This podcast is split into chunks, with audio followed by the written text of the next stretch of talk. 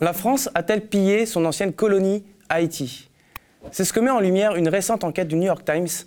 Celle-ci raconte dans le détail comment, non content d'avoir été chassé de l'île, la France a demandé réparation à ce pays tout nouvellement devenu indépendant. C'était en 1825, 11 ans après l'indépendance, et cette affaire aura duré jusqu'au courant du XXe siècle. La France demandait tout bonnement à Haïti de verser en effet des réparations aux héritiers de leurs anciens maîtres. La France avait aussi contraint Haïti à emprunter aux banques françaises. C'est ce qu'on appelle la double dette. Pourrait-on aussi appeler cela le double pillage? Pour payer la dette, l'État haïtien doit emprunter aux banques françaises et continuer de s'endetter ad vitam aeternam. Selon les journalistes du New York Times, Haïti a été contraint de débourser 560 millions de dollars en valeur actualisée, ce qui aurait généré jusqu'à 115 milliards de dollars de manque à gagner pour les finances haïtiennes. C'est tout le développement économique et industriel du pays qui a été empêché par cette double dette. Et selon les universitaires, il s'agirait de la dette souveraine la plus odieuse de tous les temps. Ce petit pays des Caraïbes, le premier à s'être libéré de leurs esclavagistes alors que l'esclavage n'est pas encore aboli, pour fonder leur propre nation, ne s'en relèvera en effet jamais. Plongé ainsi dès 1824 dans la pauvreté et le sous-développement, et rendu incapable de se doter d'institutions et d'infrastructures qui auraient permis à Haïti un développement sain et durable. En France, aujourd'hui encore, on préfère ne pas trop en parler. Lorsque le président Jean-Bertrand Aristide demandait à la France de restituer l'argent de la dette en 2003, l'État français a préféré étouffer l'affaire dans un premier temps et participer à renverser le président Aristide dans un second temps. Une vaste et fastidieuse affaire, et pour en parler, je reçois Jean-Marie Théoda, qui est avec nous par visioconférence. Bonjour Jean-Marie. Bonjour. Vous êtes maître de conférence à l'université Panthéon-Sorbonne et spécialiste d'Haïti. Alors tout d'abord, je vous remercie d'avoir accepté euh, cet entretien. Et dans un premier temps, euh, est-ce qu'on pourrait peut-être revenir sur le contexte historique qui part de l'indépendance d'Haïti jusqu'à euh, ces réparations justement exigées par la France en 1825 Ce que je voudrais dans un premier temps, c'est remettre cet article du New York Times dans son contexte, hmm. ne pas le prendre comme un événement. Il se trouve que moi-même et trois autres collègues avons publié en octobre dernier un ouvrage sur la question. Ça s'appelle Haïti-France, les chaînes de la dette, le rapport Mako, dans lequel nous revenons justement sur les circonstances de la signature de cette ordonnance, avec Marcel Dorigny, Gousti Clara Gaillard et Jean-Claude Bruffard. Nous avons publié ces petits ouvrages en octobre 2021 à Paris. Mhm. Et euh, il se trouve que personne véritablement ne s'en est rendu compte. Nous ne sommes pas le New York Times, bien entendu, mais néanmoins, nous traitons la chose de façon différente. Ici, euh, l'article du New York Times s'inscrit dans ce que je pourrais appeler de façon plus globale la French bashing, c'est-à-dire une sorte de, perte d'influence de, de, la France et qui donne lieu à un, une, un assaut de critiques. Et c'est le moment où l'on découvre que dans son histoire passée, dans son histoire même récente, la France n'a pas toujours été euh, celle qu'elle prétend être, c'est-à-dire la patrie des droits de l'homme, le pays de la liberté, le pays de la révolution, et surtout ce parangon de vertu euh, quant au respect des principes d'égalité, de fraternité, de liberté.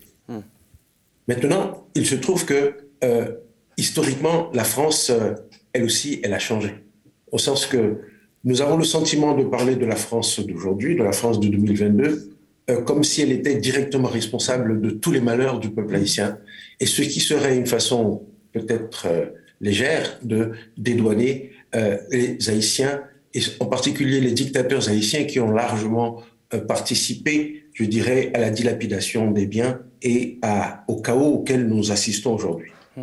Mais néanmoins, ce qu'il faut dire, c'est que le cas haïtien est un cas typique de la façon dont les puissances occidentales ont systématiquement pillé le reste du monde, et ceci depuis la découverte, depuis ce que l'on appelle la découverte, depuis 1492. Donc, euh, c'est un exemple euh, que l'on remet aujourd'hui euh, sur le devant de la scène dans un contexte où la France est en position de fragilité en Afrique, en position de fragilité dans les départements et territoires d'outre-mer. On voit comment la Nouvelle-Calédonie semble évoluer également vers, je dirais, une certaine distanciation par rapport à la France. Et tout cela doit servir maintenant de leçon à la classe politique française à savoir que les politiques du jour seront forcément jugées dans l'histoire à un moment et lorsque les consciences se seront euh, réveillées et que les principes seront mis en face des valeurs que nous prenons, il risque d'y avoir euh, des distorsions. Et c'est ce que nous sommes en train de vivre aujourd'hui. La France découvre un aspect peu glorieux de son histoire et il se trouve que à certains égards, euh, ce n'est pas complètement fini. Non, bah non, parce que justement, euh, vu que vous parlez de ça, dans le papier du New York Times, il, rappelle aussi euh, à, de nombreuses reprises le comportement de la France d'aujourd'hui, notamment sous Hollande, quand il était venu à Haïti pour exprimer la dette que la France devait à Haïti. Et puis derrière, son état-major qui s'empresse de dire non, mais on parle de dette morale, pas de dette financière. Alors que cette dette financière, manifestement, elle existe et ce pillage a existé. J'ai l'impression qu'aujourd'hui encore, l'État français peine à reconnaître ses exactions passées. Je pense que nous sommes dans un déni qui relève euh, d'un refoulement collectif d'un passé que l'on ne veut pas véritablement reconnaître. Euh, j'étais en Haïti lorsque le président Hollande a fait cette, euh, boulette, on peut le dire ainsi, parce que dans le fond, il y a fort à parier que François Hollande, en se rendant à Port-au-Prince euh, n'était pas au courant de, du détail de l'histoire mm. entre les deux pays. Il y a certainement eu un couac au niveau du briefage, c'est-à-dire la préparation du discours du président pour qu'il évite euh, justement d'ignorer des aspects très importants, parce que c'était la première fois qu'un président de la République, à part la petite visite euh, de Nicolas Sarkozy de quelques heures en 2010, première visite officielle d'un président français dûment invité et avec euh, un discours sur la place de, des héros de l'indépendance au pied de la statue de Toussaint Louverture. Donc, euh, c'est un rendez-vous historique qui n'a pas été compris dans toute sa dimension et qui n'a pas été préparé, de sorte que, en arrivant en Haïti, en fait, il a commencé à faire la boulette euh, à Pointe-à-Pitre, avant même la veille de l'arrivée d'Haïti, où il parlait donc de cette dette vis-à-vis d'Haïti, mais il ne savait pas qu'il y avait une dette réelle, une dette financière, c'est-à-dire euh, pas seulement une dette morale, comme il a essayé après de la rattraper, mais un contentieux, en tout cas, un, versement indu, ce que vous appelez tout à l'heure la double peine, c'est-à-dire euh, la rançon du vaincu, du vainqueur au vaincu, ce qui est contraire, je dirais même à la oui, au sens de l'histoire, oui. ce qui est euh, inédit dans l'histoire. Donc, c'est comme si, en 1986, 24 heures après la proclamation de l'indépendance, l'Algérie avait dû verser une rançon pour dédouaner les pieds noirs qui avaient quitté le pays. Donc, ça paraît aujourd'hui totalement anachronique. Mais en remettant les choses dans leur contexte, il faut comprendre aussi que pour les Haïtiens de l'époque, l'indépendance n'avait pas de prix. La France, après le congrès de Vienne, était en quelque sorte restitué dans ses droits historiques par rapport à ce que l'on continuait d'appeler à l'époque la colonie française de Saint-Domingue, de sorte que, comme le dit très bien Marcel Drigny dans cet ouvrage que je vous invite vraiment à, consulter, comme le dit très bien Marcel Drigny, Haïti était un État de fait, mais pas un État de droit. N'étant reconnu par personne, même le mot Haïti n'était pas utilisé, on continuait jusqu'en 1825 à parler de la partie française de Saint-Domingue, pour la distinguer de l'autre partie qui était espagnole. Et euh, pour les Haïtiens, cette reconnaissance par la France de leur indépendance, après avoir été vainqueurs sur le terrain, était au contraire une façon de... C'est comme au rugby transformer un essai. C'était pour les anciens esclaves la reconnaissance solennelle de l'ancien maître.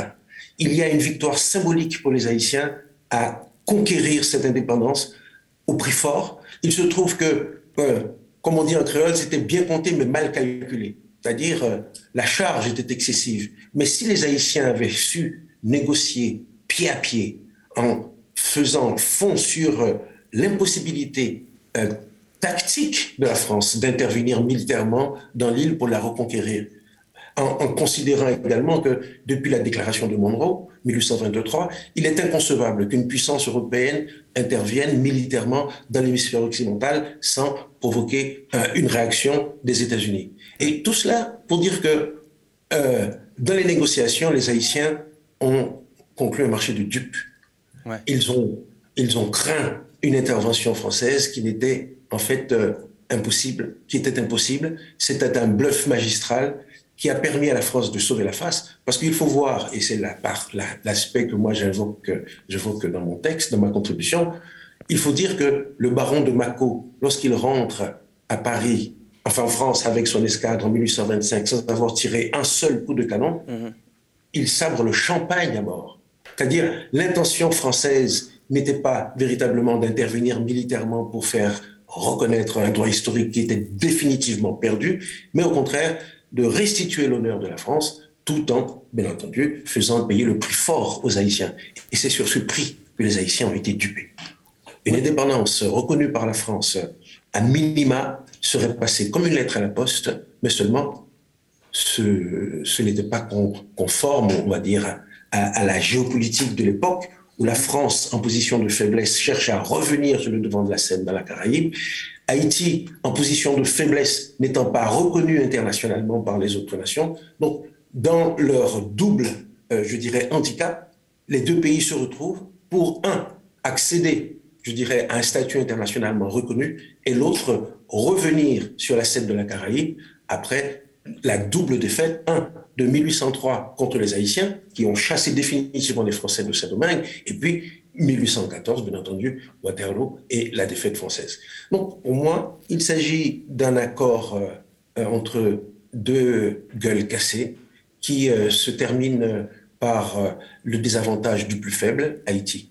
Et ceci parce que nos, négociateurs, nos, nos diplomates n'ont pas su véritablement défendre les intérêts du pays. Dans, tout ce qu'il y a de typique dans le comportement de la France vis-à-vis de son désormais ancienne colonie, à l'époque, en 1825, il y a aussi quelque chose d'atypique dans la façon dont Haïti a réussi à se, à se séparer du joug français en 1803. Parce que c'est-à-dire qu'à l'époque, l'esclavage n'est même pas encore aboli, et pourtant, euh, les Haïtiens se révoltent, arrivent à chasser la France, et pourtant, c'est eux qui, de, comme vous disiez tout à l'heure, contrairement au traité de Versailles en, 1918, où c'est le vaincu euh, qui, qui paye, là, c'est le vainqueur qui paye. Bien sûr. C'est le paradoxe le paradoxe de la, de la, de la reconnaissance de l'ordonnance, mhm. c'est que euh, le, le, vainqueur, euh, Haïti, en l'occurrence, euh, a la maîtrise de la situation. Il faut ici changer d'échelle. Considérer que si Haïti est maîtresse chez elle, effectivement, Haïti fait peur à l'époque, avec une armée de plus de 50 000 hommes déterminés à mourir ou à vivre libre, Haïti est, pour ainsi dire, imprenable pour la France pour l'Angleterre ou pour les États-Unis qui auraient pu euh, essayer de, conquérir ce territoire. N'oubliez pas qu'il s'agit d'une population de 400 à 500 000 esclaves qui se révoltent, qui prennent les armes et qui décident de brûler toutes les infrastructures euh, productives de l'ancienne plantation de Saint-Domingue qui était la plus riche de, mm. toute, euh, de toute l'époque et de toute la Caraïbe. On peut même dire la première colonie du monde en termes de revenus un quart des revenus de, du Royaume de France venait des recettes des impôts collectés à Saint-Domingue. C'est vous dire donc l'importance de cette économie-là. Mais pour euh, la France, plutôt à une autre échelle, à l'échelle mondiale, Haïti est un pays paria. Haïti est, pourrait-on dire, un État marron, avec une liberté de fait qui n'étant reconnue par aucun partenaire, encore moins par les États-Unis, qui sont une, puissance esclavagiste, n'étant pas reconnue par la Grande-Bretagne, qui elle-même a des colonies esclavagistes, la, la, Jamaïque n'est pas bien loin, n'étant pas reconnue non plus par l'Espagne, Haïti est sur le plan diplomatique un non-État, un non-événement. Et c'est pour sortir de ce marronnage historique que les Haïtiens ont accepté de payer le prix fort.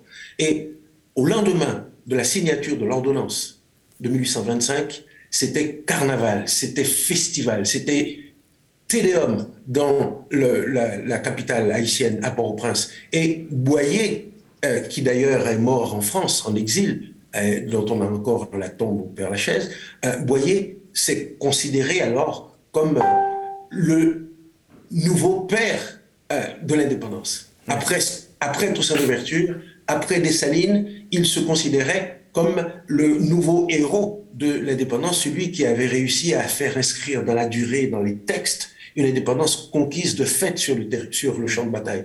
Et en ce sens, il n'a pas tort. l'entrée d'Haïti sur la scène internationale représente sur le plan symbolique une victoire aussi forte que la bataille de Vertières du 18 novembre 1803. Donc il ne faut pas rétrospectivement minimiser l'importance de ce symbole. Il ne faut pas rétrospectivement, en faisant bien entendu un travail correct hein, de, de, critique de l'attitude de la France, de l'attitude de la banque, et en fait une critique euh, tellement euh, patente, tellement évidente que je pense qu'il est beaucoup plus important d'insister sur ce décalage historique de la réception de l'ordonnance entre 1825, où les Haïtiens ont le sentiment de refaire Vertières, mais cette fois-ci dans la paix avec l'ancienne puissance, et aujourd'hui, 2022, où nous lisons cela comme s'il s'agissait, je dirais, d'un acte euh, absurde. Parce qu'en fait, euh, le, le, de la, de la bataille de Vertières, paradoxalement, est le plus faible à la table des négociations parce que l'enjeu, c'est-à-dire la reconnaissance par les États-Unis, par la Grande-Bretagne, qui suivra, les États-Unis attendront 1865, après la fin de l'esclavage, pour reconnaître Haïti. Mais la Grande-Bretagne, qui est à l'époque la puissance la plus importante de l'hémisphère, d'accord, premier, empire mondial, d'accord, euh, a reconnu aussitôt l'indépendance d'Haïti, et c'était un événement important. Pourtant, paradoxalement, effectivement, il y a cette reconnaissance internationale de l'État, de la nation euh, haïtienne, mais en même temps, euh, on a l'impression quand même que cette, dette, cet accord qui a été signé, a quelque part rendu, alors qu'elle avait acquis sa liberté, euh, remet peut-être Haïti comme esclave financier de la France C'est-à-dire que les Haïtiens ont conclu un mauvais marché. C'était une bonne idée de négocier euh, avec la France euh, pour faire reconnaître en fait leur droit d'accès. C'est comme payer un ticket d'accès au club des nations. C'est en fait un chantage, je dirais, diplomatique exercé par la France. Et c'est dans ce sens que c'est que c'est cynique et c'est en ce sens que c'est rétrospectivement odieux. C'est-à-dire, on fait payer le prix fort aux esclaves qui s'étaient libérés sur le champ de bataille pour le seul plaisir, pour le seul honneur d'être reconnus comme un pays euh, officiel par les autres États. Mais là, là où les Haïtiens et là où nous sommes, je dirais, historiquement responsables de notre destin, c'est d'avoir considéré euh, le prix, alors qu'il a fallu négocier. Le prix était exagérément plus élevé euh, exigé par les Français. Mmh. C'était de considérer que ce prix était un prix acceptable par l'économie haïtienne. Et il y a aussi un, autre mauvais calcul de la part des Haïtiens, c'était de penser que la partie orientale de l'île, l'ancienne colonie espagnole, occupée par les Haïtiens à partir de 1822, qui est deux tiers euh, plus grand en superficie que plus grande en superficie que la partie haïtienne, allait contribuer euh, par ses ressources, par le développement d'une agriculture euh, de plantation, à rembourser cette dette française. Et de fait, entre 1822 et 1844, période pendant laquelle l'île est unifiée sous le pouvoir militaire haïtien, l'économie de l'ancienne partie espagnole va contribuer aussi au remboursement de la dette euh, dite de l'indépendance. Et c'est l'un des motifs, c'est l'un des griefs d'ailleurs du soulèvement de 1843, lorsque les patriotes dominicains décident de mettre à bas le pouvoir haïtien et de proclamer leur indépendance en 1844. Donc, euh, il y a dans la euh, dans l'énormité du, du, prix euh, euh, à payer euh, à la fois le sentiment d'une punition symbolique imposée par la France à Haïti, c'est comme s'il devait leur en cuire d'être libre, et en même temps, l'idée c'était que Haïti, ne pouvant pas payer, ne pouvant pas satisfaire les, les, les, conditions de, cette, de cet engagement, allait devenir une colonie sans la règle en fait, c'était en germe une néocolonisation qui euh, va donner le ton. Thomas Piketty dit, il parle de, de néocolonisation par la dette. Vous partagez cette Néocolonisation financière. une néocolonisation financière qui, on peut dire, a, commencé en Haïti et qui va s'imposer comme modèle dans le développement de tous les pays d'Amérique latine et d'Afrique, y compris encore aujourd'hui. Quand on regarde aujourd'hui le, les, liens euh, entre, c'est-à-dire le niveau d'endettement de la plupart des pays dits émergents, on se rend compte que ces pays sont engagés dans une sorte de productivisme qui les oblige à travailler pour rembourser leurs dettes. La différence avec Haïti, c'est que justement le pays haïtien, historiquement, il a dit non à cela. Le paysan haïtien, euh, à force ou alors c'est une façon vertueuse de le dire. Soit il a dit non, soit on peut dire différemment que le paysan haïtien a tout simplement ployé sur la dette. Et que cette euh, charge excessive sur les économies a longtemps grevé euh, les finances de l'État, empêchant les investissements euh, dans l'éducation, dans la santé, dans les infrastructures, de sorte que ce pays a toujours, en fait, fonctionné sur un modèle colonial, en dépit de la proclamation de son indépendance. La, seule différence, c'est qu'elle s'est trouvée dans une situation de colonie euh, avec euh, un drapeau, avec un président et avec éventuellement des chefs d'État qui participaient au pillage de, du pays. À ce titre, on peut parler pour euh, la population haïtienne d'une double tragédie. La tragédie d'une colonisation par l'extérieur, avec le rôle particulier de la France, et la tragédie d'une colonisation intérieure par une élite qui s'est faite euh, euh, complice de ce processus de pillage. Oui, c'est ça, parce que j'avais, je vous avais prévu une question justement sur, euh, pour essayer de savoir à quel point la situation actuelle d'Haïti est imputable à cette néocolonisation financière de, exercée par la France. Mais comme vous, êtes en train de le décliner, je suppose qu'il y a aussi une co-responsabilité avec les autorités haïtiennes pendant des années et des années, la corruption, les dictatures qui se sont exercées sur le territoire. À partir de novembre 1803, il n'y a plus un seul soldat français sur le territoire haïtien.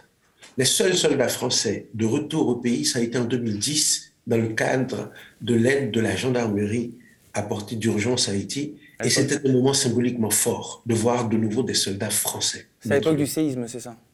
Pardon, après le séisme de 2010. C'est vous dire donc que ce n'est ni avec des forces euh, ce n'est ni avec le GIGN, ni avec euh, la Légion étrangère que la France a exercé cette pression sur Haïti, mais avec euh, la complicité d'une élite urbaine, d'une élite qui était elle-même, on va dire, impliquée dans ce qu'on appelle à l'époque la, grande culture, c'est-à-dire ils étaient souvent propriétaires de plantations, propriétaires de maisons de commerce, c'est-à-dire cette, cette élite urbaine qui en fait euh, existait déjà au temps de la colonie et qui a pris le relais de euh, l'élite blanche une fois qu'elle est partie, elle est composée en fait d'anciens libres, ce qu'on appelait les affranchis dans la, terminologie de l'époque, et c'est une catégorie qui euh, a continué à occuper le haut du pavé longtemps après l'indépendance et aujourd'hui encore dans le pays. C'est une catégorie sociale, c'est une catégorie urbaine et c'est une catégorie qui, historiquement, ne s'est jamais véritablement senti faire peuple avec le reste de la population. Hmm. Et c'est cela le grand dommage. Parce que cette élite s'est enrichie en même temps que le reste du pays s'appauvrissait. C'est dire donc que le dommage, il est intégralement réparti. Il ne faut pas s'imaginer Haïti croulant intégralement sous la misère, mais au contraire, le paysan haïtien portant, pour ainsi dire, seul le fardeau de la dette. Il y a ceci dit euh, une partie de l'élite haïtienne qui a essayé de faire bouger un peu les lignes. Jean-Baptiste Aristide, qui était euh, président entre 2003 et 2004, a demandé euh, à la France restitution de cet argent de la dette. Malheureusement, ça ne s'est pas passé comme, comme il l'avait prévu. Est-ce qu'on peut peut-être revenir? Est-ce qu'il y a eu une parenthèse quand même, Jean-Baptiste Aristide, où justement les élites haïtiennes ont, tenté cette fois de dire stop? Il y a dans l'histoire de Jean-Bertrand Aristide avec la France deux épisodes. Il y a un premier épisode, c'est celui de 1991, où après avoir été élu, il a subi un coup d'État. Et c'est le l'ambassadeur français, Jean-Raphaël Dufour, qui en personne est allé le chercher dans sa résidence pour le conduire au palais, dans l'idée que dans la maison euh, euh, nationale, il pouvait être mieux protégé par le peuple plutôt que dans sa maison privée où le coup d'État l'avait surpris. Puis, il y a eu euh, l'épisode de 2004, euh, où la, la, France a participé à, et c'est l'ambassadeur Burkhardt qui le reconnaît lui-même, à l'évacuation, comme ils disent, ou l'exfiltration du président Aristide pour euh, euh, mettre en place euh, un gouvernement intérimaire qui va durer jusqu'en 2006. Donc, ce qui est considéré par les Haïtiens comme un second coup d'État. dans l'intervalle, Aristide avait essayé de chiffrer le montant de ce que la France devrait à Haïti en cas de restitution de la dette de l'indépendance, c'était 22 milliards et quelques centaines de milliers de centimes que la France devrait à, Haïti. Ce qui était une façon, euh, je dirais, euh, tonitruante de, lancer le débat, ce qui était une façon euh, astucieuse également de remettre sur le tapis un contentieux historique qui, de toute façon, doit être résolu. Nous ne pouvons pas, comme on dit en créole, casser feuilles, couvrir ça. Nous ne pouvons pas balayer la poussière sous le tapis et considérer que c'est fini.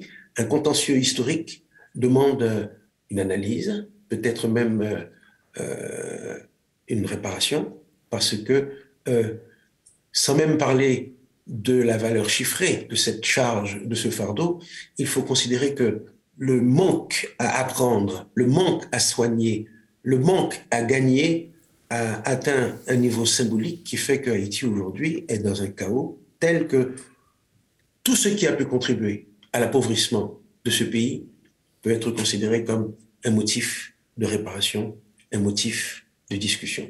Et je pense que la politique étrangère de la France vis-à-vis d'Haïti a créé beaucoup de tort à ce pays. Il est temps que nous ayons une politique étrangère euh, plus astucieuse, plus solidaire vis-à-vis d'Haïti, parce que on dit souvent que Haïti fait partie de l'histoire de France, mais pas de sa mémoire. Or, c'est une mémoire qui refuse de mourir. C'est une mémoire qui revient. C'est comme un, fantôme qui sort du placard. Et lorsque nous avons écrit cet ouvrage, nous l'avons fait avec euh, l'humilité du chercheur pour essayer non pas d'écrire un ouvrage à charge contre la France, parce que j'insiste là-dessus, la France de 2022 et la France de 1825 ne sont pas les mêmes. Le pays a changé, le pays a évolué, son discours, les valeurs et surtout les principes qui fondent sa politique étrangère ne sont pas les mêmes. Et Haïti faisant partie, si vous voulez, de cette mémoire française, il est temps que la diplomatie française se penche également sur ce passé douloureux qui euh, continue d'être une blessure dans l'histoire entre les deux pays. Mais est-ce que vous pensez que la, France de 2022, justement, donc la France euh, d'Emmanuel Macron, pourrait, serait disposée à ouvrir les yeux justement sur ce passé, sur ce contentieux, sur ce que la France doit réparer à Haïti? Il se trouve que la France n'est pas seule en, jeu dans l'histoire.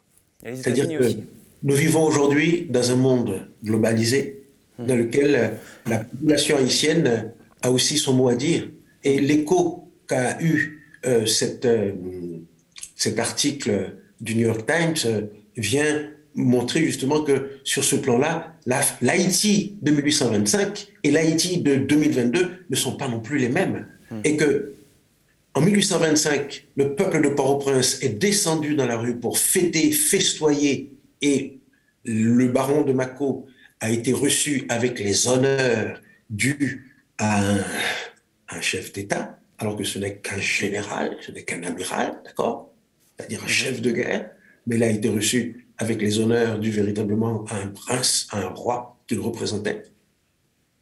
Parce que les Haïtiens pensaient en 1825 que cette indépendance arrachée à la France sur le champ de bataille, confirmée par euh, l'ordonnance de 1825, était un acte pur, était un acte qui méritait que l'on y consacre toutes ses forces. Et ils y sont parvenus. Mais aujourd'hui, avec le recul, avec le calcul, on se rend compte que si cette indépendance chèrement acquise a été un élément justement de notre, de notre fierté nationale, le prix payé nous a mis dans une situation de chaos économique, hmm.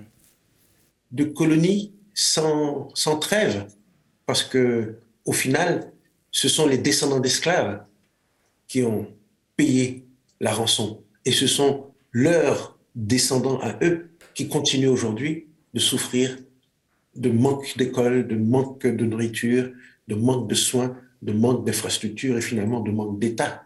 Donc finalement, tout cela a conduit à rendre Haïti un État exsangue.